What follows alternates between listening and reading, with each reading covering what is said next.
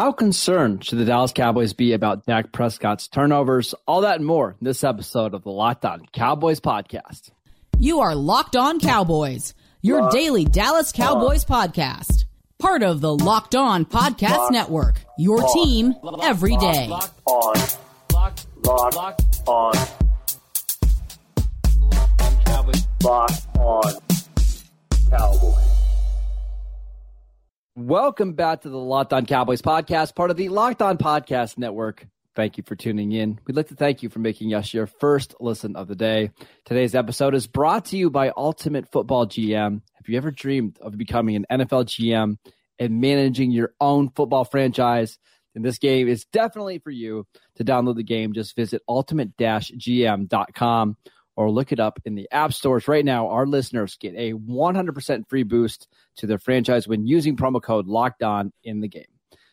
I am Marcus Mosher. You can follow me on Twitter at Marcus underscore Mosher. He is Landon McCool. Check him out on Twitter at McCool BCB. Landon, what's going on, sir? Not much. I'm excited to be here. I just got finished watching a bunch of uh, eight year olds sing uh, White Christmas and a Christmas uh, recital. So uh, uh, that obviously uh, precedes a, a, bunch of football talk. So I'm yeah. excited to, to, talk Cowboys. By the way, those are the absolute best. I went to, to my first one this year. It's it was so good. Too Can't cute. Just too cute. Yeah. All right. Let's get to your guys' Twitter questions. We've got a lot of them today, and a lot of people are worried about Dak Prescott and his turnovers. This question comes from Ben. What more can Dak Prescott and the Cowboys do to ensure he doesn't turn the ball over moving forward? I mean, it's just that's just not a real realistic possibility. I, I mean, don't the, think you the, worry about it, right? Yeah, I honestly I think people are are really overreacting to this because uh, you know even with all the turnovers, the the efficiency that that Dak is playing with is incredibly high. Um, you, you, live and die with the turnovers if you want to have a, a high scoring uh, offense. I, I, just think that that's part of it. Uh, I, look, I mean, I think that there are certainly. Uh, I, I, would like to see the uh,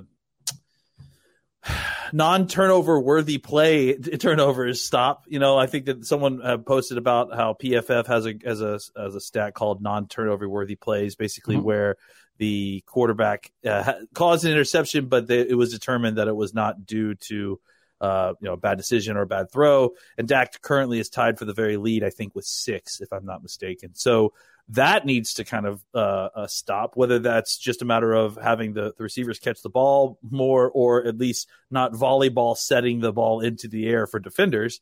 Uh, I think that needs to you know kind of slow down. But I'm I'm honestly I completely agree with Mike McCarthy and what they're talking about. I'm not taking my taking Dak's foot off the gas. I'm just not as concerned about the turnovers. The the timing of this last one obviously was incredibly terrible. Uh, but but I think it's more dangerous to take the foot off the gas and be starting to be worried about interceptions and not throwing into tight windows when you need to, and not being aggressive when you need to, than going the opposite way. Uh, so I, I, would much rather stay aggressive and yes. I'll take my lumps. I mean, there's also just a lot of historical precedent to this that a lot of quarterbacks, even really good ones and Hall of Fame quarterbacks, will have a year where they have more turnovers than they're used to. Like, for example, Dak going into the season, he had a touchdown rate of 1.7. Okay. If you just compare that to where every quarterback since he's been drafted is, it's fourth best in the NFL. And the only guys ahead of him were Rodgers, Brady, and Brees. The same rate as Mahomes, Russell Wilson, like Kirk Cousins, Derek Carr. Like he just doesn't turn the ball over. He's having one fluky-ish year, and we've seen regression like, happens. Regression, yeah. you know, it's like it, it, this is just what this is, and honestly, like just push through it. That's like you do with every other bit of regression. And look at like somebody like Philip Rivers, right, who always had a really low interception rate. It was 2016. He he had a 3.6 percent interception rate, which is similar to what Dak has now. The next year, 1.7 has the best year of his career. Uh, Tony Romo had something similar happen in 2009 or 2008, had a bunch of interceptions. Then he has his best year of his career. If Dak was a quarterback that year in and year out had a lot of turnovers, and now we're getting an excessive amount, I would be concerned. But I'm just not. Like it sucks. I, I, I hate that it's happening, and some of them feel forced, some of them aren't. But I'm just not that concerned about it. Yeah, I mean, I think it's one of those things where it's like the last bad thing that somebody saw at a football game is the reason that you lost. When in reality, you lose a football game for not doing you know hundreds of little things throughout a football game. You know, so uh, yeah, I just think the interception uh, stuff is easy for media members to lob onto because oh interceptions are bad obviously yeah uh, but i think if you look at the larger trend of way dak is playing uh, i don't want to alter that and i, I mean I, I, I want dak to continue to play that way and with that level of aggressiveness uh, and i'm not tampering it down just to get you know a couple less interceptions if that means yes. you know not throwing two touchdowns that game so I, i'm i'm much more i'd much rather take the risk I want to remind people that there was uh, some conversations about this last year with Patrick Mahomes. He had a six-game stretch where he had nine interceptions. He threw an interception in every single game, and people were wondering whether Mahomes needs to be more careful. If Andy Reid needs to rein Patrick Mahomes in, and do you know what Andy Reid did? He did the opposite. He let him just throw the ball more. In the final nine games of the season, he averaged almost 40 yards or 40 attempts per game, and he threw three game or three interceptions in nine games. Like let your star quarterbacks be star quarterbacks, man. Don't worry about it. Absolutely, absolutely, and especially when again, don't punish him for for you know a bunch of uh, uh, non turnover worthy plays being interceptions. That's that's really that's that's really really bad process. I don't. What would need to happen? Like, how many straight games with two or three interceptions would Dak need to have before you really consider reining him in? Raining, I mean, I think uh, okay, yeah, get, get those, those, those raining man. I got it. Uh, I you know I think I think it's it's more about like what what I see. It's not just a it's not like a number. I think at this point, it's more like is he just throwing he reckless, right? Yeah, like and, and that's not necessarily the case. Like I think he's he's being aggressive. He's trying to throw people open. That's that's going to incur some interceptions. Sometimes there's going to be miscommunications going to happen. But if Dak is like you know, uh, struggling with what he's seeing or or is you know having problems processing. I, I, I think it's something that you have to see on film more than you could like see with the number because interceptions are not all not created equal. You know, no. like and I think this year proved that as well as any. I mean, look how many of these interceptions are clanking off of receivers' hands right into deep deep to back's hands. So uh, that's what I, I, think. It's hard for me to put a number on the problem. Yeah. It's more about what you would see him doing. Right, and there's certain interceptions where, like, hey, if it's third and fifteen, and you're kind of just throwing a YOLO ball and it's intercepted, it's basically like a punt. That's, but that's different than throwing an interception on first down in the red zone, right? That's why be a little cautious of just the pure interception numbers going forward. Yeah. Uh, all right, let's get to more questions, Landon. But before we do that, we want to let you know about our, our new partner, the Ultimate Football GM app. It's so much fun.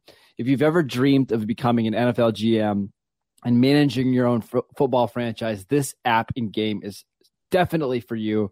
You get to manage basically every single part of being a team. You get to hire the right coaches and coordinators, trade players, make draft picks, navigate free agency, make trades, do the draft. It's so much fun. All this in a challenging and realistic game world. Ultimate Football GM is completely free and playable offline. Play on the go as you want and when you want to. Again, it's so much fun. You can you can draft your own players. You can scout. It's it's it's incredible.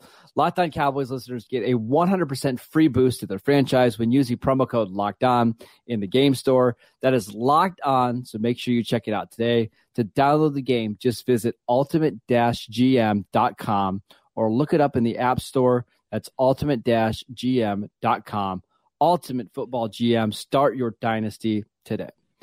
We also want to let you know this episode is brought to you by Audible. Audible is releasing or releasing a new uh, set of football podcasts that we're sure you're going to love. That's why you're going to be able to find an episode from the league available as a bonus episode on Locked On NFL, narrated by Super Bowl champion and legendary smack talker Richard Sherman and sports broadcaster and rising star Taylor Rook. They also have this bonus episode called "The Way of the Cowboys," Landon, which uh, I, I, don't know if you know this, know this, but in 1977 uh, the Cowboys brought in Bruce Lee to help with some like training stuff in the off season. This is the Tom Landry thing. So they actually have a whole podcast on it, which is wow. pretty incredible. Yeah. Uh, so yeah, go check it out. They, it's just a really, really good podcast. Head over to Locked On NFL for a bonus episode of the league or catch the full series wherever you get your podcast available now. Audible. Get in the game. All right, Landon, let's get to our next question. Uh, this one uh, is about Michael Gallup from Gunner. He wants to know at what point do we start getting concerned about Michael Gallup's lack of production? Kellen Moore stated that he needs to do a better job to, to get him involved and allow him to make plays, but surely that isn't the only cause of his ineffectiveness. Well, I, I, mean, he still is coming back from an ACL injury. I don't think he's 100% yet, but I also think that part of it is a uh, a, scheme thing. I mean, just like a lack of targets, you know, or, or at least a different type of targeting than what we've seen from him previously. And again, it's hard to kind of put the the cart before the horse or, or, or figure out exactly what begat the other. What's the impetus of all this? But I, I do feel like they are severely targeting him less down the field than they have been previously. And there were times in the game, like you know, that I saw where he had been able to find his way open, and he just wasn't part of the progression that Dak yeah. was looking into. So uh, I, I, think it's tough when you know he only had one target, I think, or maybe the, from what I remember, just in the end zone on a broken play where he or Dak tries to throw it up to him, kind of uh, almost in a YOLO ball situation. He almost came down with it too. Um, I, I, just think you know. I, I, think it's easy to say that it's part or the ACL injury. I, I think that that is certainly a, an aspect of it. But I also see Gallup, you know, finding his way open sometimes, and, and Dak not going his way. So, and and just in general, not a ton of targeting his his way. So, uh, if I, I, you have every right to be concerned now about Michael Gallup's lack of, of production, uh, but I think that you know it's it's probably a little bit more of a mixture of of both of those things of of Gallup needing to you know kind of continue to gain some explosion back, uh, and also just kind of a lack of specific targeting to him by the offensive coordinator. We have a lot of questions from people wondering, and we'll get to this about whether the Cowboys should rest starters and all that kind of stuff down the road. And I can see an argument either way, right? Like you want to be as healthy as you can going into round one of the playoffs. But one of the reasons why you shouldn't rest starters is for exactly this connection and this duo, right? Dak and Gallup have just been off all year. I think they need these last three games of the season to try to find some chemistry because – Mm. If Gallup and Dak just aren't on the same page going into round one of the playoffs, your offense is going to be significantly easier to defend. I, I would love to see, like, in the next three games, Gallup have 25 targets and really get going.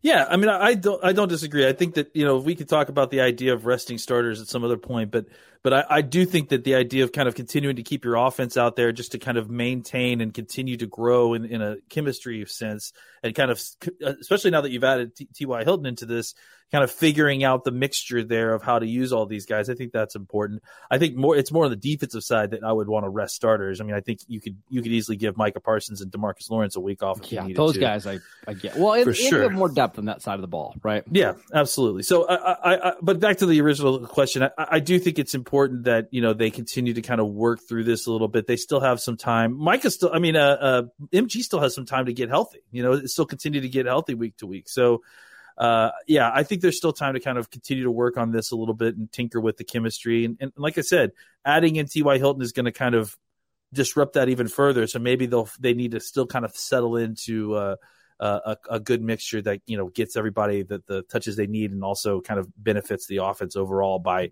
utilizing all their skills, not just you know CeeDee Lamb's. Just like to see him make one or two big plays down the field. That's the one thing we haven't really seen from mm-hmm. Gallup at all. It's like has he made a reception of 25 plus yards yet this season? I, no, I think he's made one catch of, of 20 plus yards. Or, or, actually, no, I don't think he's made any catches of 20, 20 plus yards. I think that they've only targeted him, like, if I, if I remember correctly, like, I think it was five times. So that's part of the issue, right? Is that, like, if you're going to, if you wanted to make big plays down the field, send him down the field. Yeah. And and and you know, and it's and and I and I will say this, like this is not exclusively because he cannot get down the field. I I saw several snaps where he did run a nine route.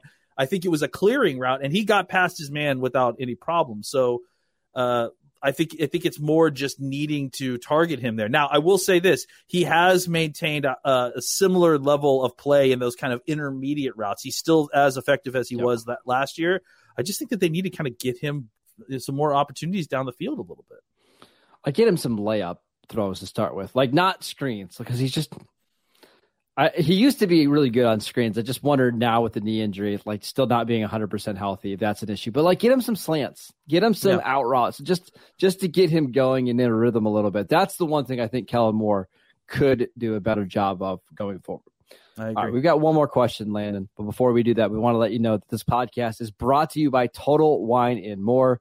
This holiday season, find what you love at Total Wine and More. With so many great bottles to choose from, it's easy to find a new favorite single barrel bourbon or the perfect gift for everyone on your list with some help from a friendly guide and all with the confidence of knowing you found something for this uh, something special for the absolute lowest price. Love what you find only at Total Wine and More. Curbside pickup and delivery available in most states. Visit TotalWine.com to learn more. Spirits not sold in Virginia and North Carolina. Drink responsibly. B21. All right.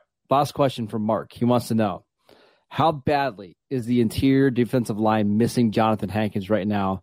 And how is it affecting the linebackers without Leighton Vander Esch?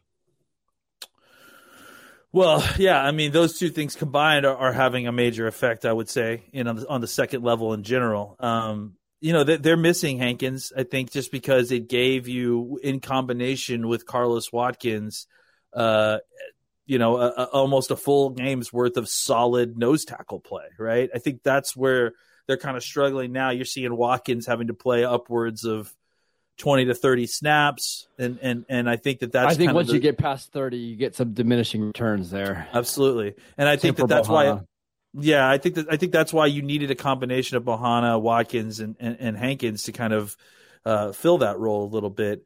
Uh, I, I, think you're seeing Gallimore really struggle in there. I mean, that's that's, that's the that's one thing the I will one, say. Right? Like he, he really just has not developed. I mean, specifically in the sense of uh, being able to do anything against a double team. Like just being able to hold his ground against a double team, he just has no ability to do that. Uh, you've seen him, you know, kind of when it comes to you know penetrating and getting his hands on the football or or making a play here or there. Uh, you see that with him, but that's not enough when you're getting pushed around in double teams consistently. You're not making up the for the for the uh, ugly first you know early down plays that you're providing you're putting on tape. So they're they are definitely missing uh, Hankins a lot, and I think it's having an effect both on uh, their ability to stop plays at the at the line of scrimmage, and then like you like the, the questioner mentioned, the ability to kind of keep offensive linemen off of the second level defenders. Yeah, Gallimore's been a big disappointment this year. Not only yeah. as a run defender, I was hoping to see more of of him as a pass rusher. He only has seven pressures this year, and he's played yeah. a lot of a snaps. Lot. Like, yeah, that's a need for the Cowboys going forward. It, oh yeah, whether yeah. it's a run stopping defensive tackle or a pass rushing guy, they they just got to add more talent to that unit. And it's it's got to be frustrating considering the the amount of assets that they've used on that position to have to bring back Carlos Watkins and play him a bunch of snaps and go trade for Johnathan Hankins. Like their interior defensive line has a couple guys that you like, but outside of Osa, I don't know of anybody long term you feel great about. Yeah, I mean, defensive tackle is a difficult position to draft for, but it's made more difficult when you're trying to take flyers on you know middle and late round yeah. guys over and over again. I'm not suggesting that they go out and get Jalen Carter. It's not like they have that ability next year, but like it's time to start considering a higher level of of player coming out of college at the position simply because you've already wasted that many resources because you've been trying to avoid this this whole time. Or so or pay somebody in free agency more sure. than a yeah. million two, right? Like actually yeah. prioritize that in free agency. I, I, yeah, I mean, I think it's time. You know, like you've got all these great defensive ends, these pass rushers. I mean, even next year, depending, no matter what happens, I think you're going to have a, a, a, good amount of defensive ends that you're that you're going to feel comfortable with as pass oh, rushers. Yeah. It's time yeah. to start prioritizing the defensive interior. Osa is not enough by himself you know, and so and he and he, I think he's been playing really good football. But I mean, he's still a 287 pound, you know, three technique. He's not going to be able to stop the double teams. You need another big guy who can go in there and and you know do more than just take on double teams, but also make plays. You know, like that's what you had hoped a guy like Gallimore or Trysten Hill would have developed into, but neither of them have it's time to make a, a, larger investment here so you can get better returns, and, and this defense deserves it. You interested in paying Daron Payne like top five money? I mean, maybe. Uh, He's only twenty six. It just feels like is that enough, right? Like I don't know. Yeah. I don't know if it's enough, but man, that's a great start. If I can play Osa and Payne, and then maybe you bring back one of Johnathan Hankins or Carlos Watkins, and you play more of Golston in there, I think that helps a lot. Yeah, I mean, again, I think just getting one high end defensive tackle through hook or through crook, uh, it, it doesn't solves matter to a me. lot of the problems. That solves a lot of problems in this defense. Yeah, yeah, I I agree because it just that's the one spot that they either have to devote more resources like bodies to in the game to help try to stop the run. And I think that's the difference. People have been asking me on Twitter, like, what's the difference between the Cowboys defense and the 49ers defense? Because you look at the 49ers secondary and it's not better than Dallas. So how are they mm-hmm. all of a sudden, you know, they're absolutely dominating and the Cowboys are struggling. I think it's the interior guys, right? Like when you have yeah. Arik Armstead and I know Javon Kinlaw is not playing right now. He's coming back now, though. He's and, and you're going to see it some more. They're going to have even more depth in the defensive interior, which is going to really help them even further. Yeah, I do think that that you nailed it on the head. That I think that, and and honestly, look at the timeline of when that defense started playing super great versus when they were just fine. It's when Armstead came back, right? Like that's that's kind of a line of demarcation. So yeah, I think having a player like that in the middle of your defense can really really change all the angles. I 100% agree. I think that's got to be a spot that the Cowboys figure out this offseason. If they want to become, they're a good defense. I don't care what's happened the last couple weeks. Yeah. They're still a good defense. But to be a consistently good defense week in and week out, that's what they need to do. All right, that is it for today's show. Thank you for making Locked On Cowboys your first listen of the day. Now make your second listen to Locked On Sports Today podcast. Peter Bukowski brings you the biggest stories from around the sports world in 20 minutes. Get the analysis and opinions before anyone else with our local and national experts and insiders. Locked On Sports Today podcast available on YouTube and wherever you get your podcasts. All the same places that you download the Locked On Cowboys podcast. Check us out over on YouTube. Follow Landon on Twitter at McCoolBCB. I'm at Marcus underscore Mosher. We'll see you guys next time.